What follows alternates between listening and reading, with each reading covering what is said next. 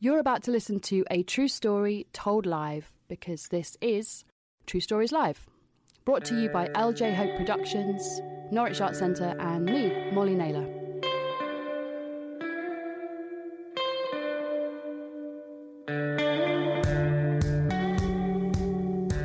Jane Duffield Bish. Thank you.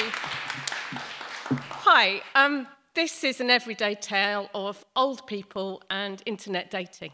So, what could possibly go wrong? I don't hear you ask. Well, this all started about four and a half years ago. A friend of mine mentioned Guardian Soulmates, and I thought oh, maybe I could do that. So, I gave it a go, and it all seemed to go surprisingly well. I met a bloke, we seemed well matched, and I thought maybe it was going to last forever. Unfortunately, he turned out to be a manipulative, lying bastard. So That's a whole other story. But the upshot is, um, August 2020, I found myself um, online dating again. And um, this point, I think I was fairly realistic. I think um, I did not count on the demand for short, scatty, 60 something widows to be overwhelming.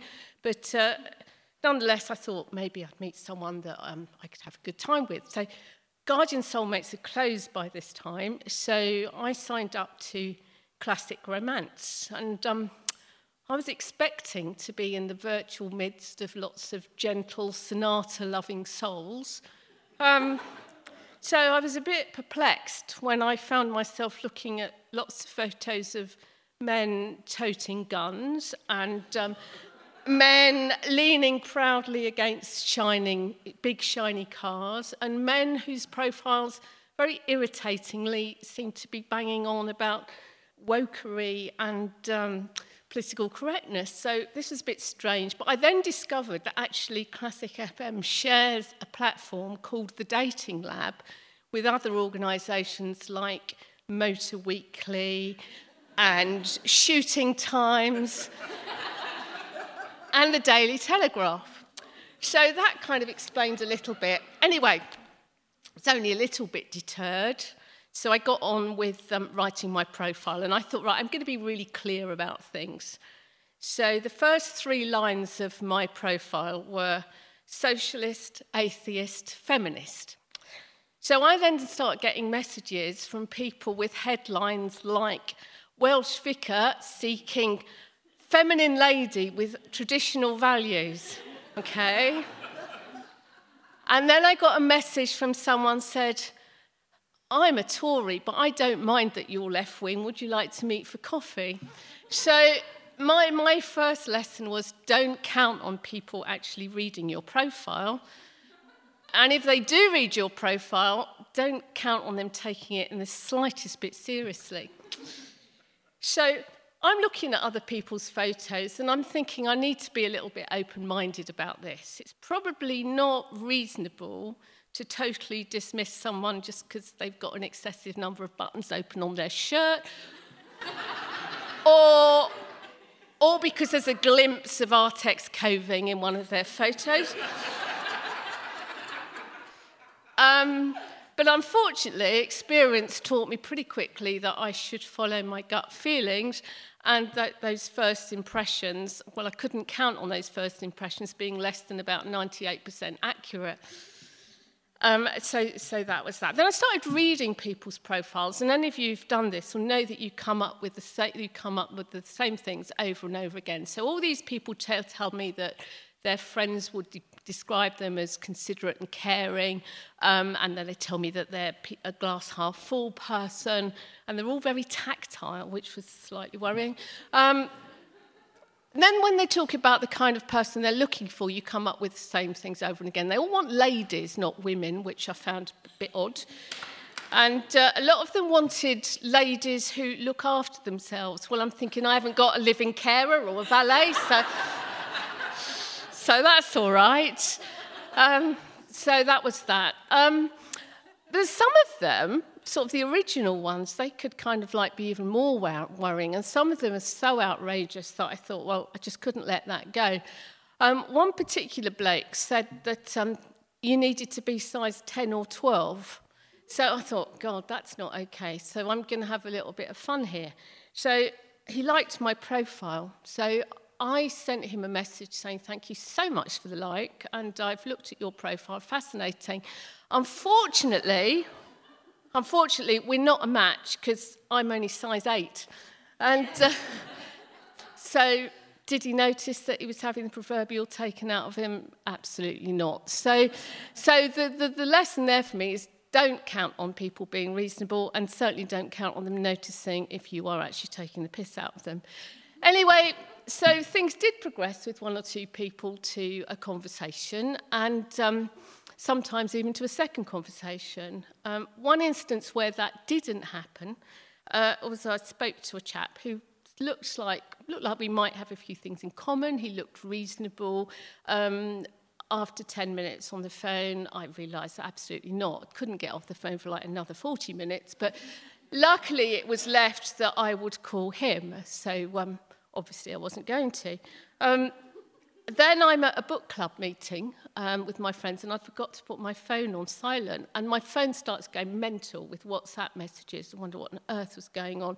After the, the meeting ended, my friend was giving me a lift home. I um, looked at my phone, and it took me a while to work out what was going on. But this, this chap, some, for some reason, somehow had set up a WhatsApp group of himself and me and five other women. Okay? But it turned out that it was all the other women he'd been talking to. And I think what he'd been trying to do, he, what he thought he was doing, was just setting up a little file for himself on WhatsApp so, that, so that he knew all these people were. He, so we're all saying, What is this? Who are you? We work out what's going on. He realised what he'd done, but he then makes the mistake of leaving the WhatsApp group but not deleting any of us. So we have a great evening comparing notes, and, and I suggested that maybe one of us should arrange a date with him, and then we all turn up, which would have been quite fun. He, meanwhile, is sending panicky text messages, and he sent me a text message saying, I'm really sorry, I don't know how this happened. What I was trying to do was to delete all the details of all the other people I was speaking to before I spoke to you. Unfortunately, Julia and Linda got exactly the same message. so the lesson of that is don't count on these old online dating people having a clue about, about technology. Um, now, surprisingly, one or two of these things did actually lead to brief um, relationships. And one was with a guy who was nice looking, we had a lot in common, we seemed to get on quite well. Um, as I got to know him, I realised that we were very different in some ways. And one is that I'm very chaotic, like to be spontaneous. He organised every detail of his life down to within an inch of its life. And um, didn't do spontaneity, had a schedule for everything, had lists for everything. And, and I kind of had to make an appointment to speak to him. And uh, once I rang him without an appointment, and uh, it ended very badly. Um, and uh, he asked me um, to let him know in advance next time I was going to be spontaneous.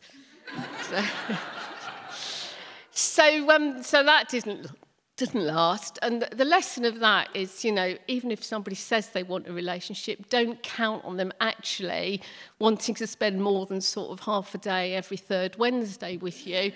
And um, certainly don't count on them prioritising talking to you above cleaning their skirting boards so, um, so that was that. So I learned quite a lot, lots of things that you can't count on in the world of online dating. And there are a few tips that I would kind of like to share with any of these people if I could.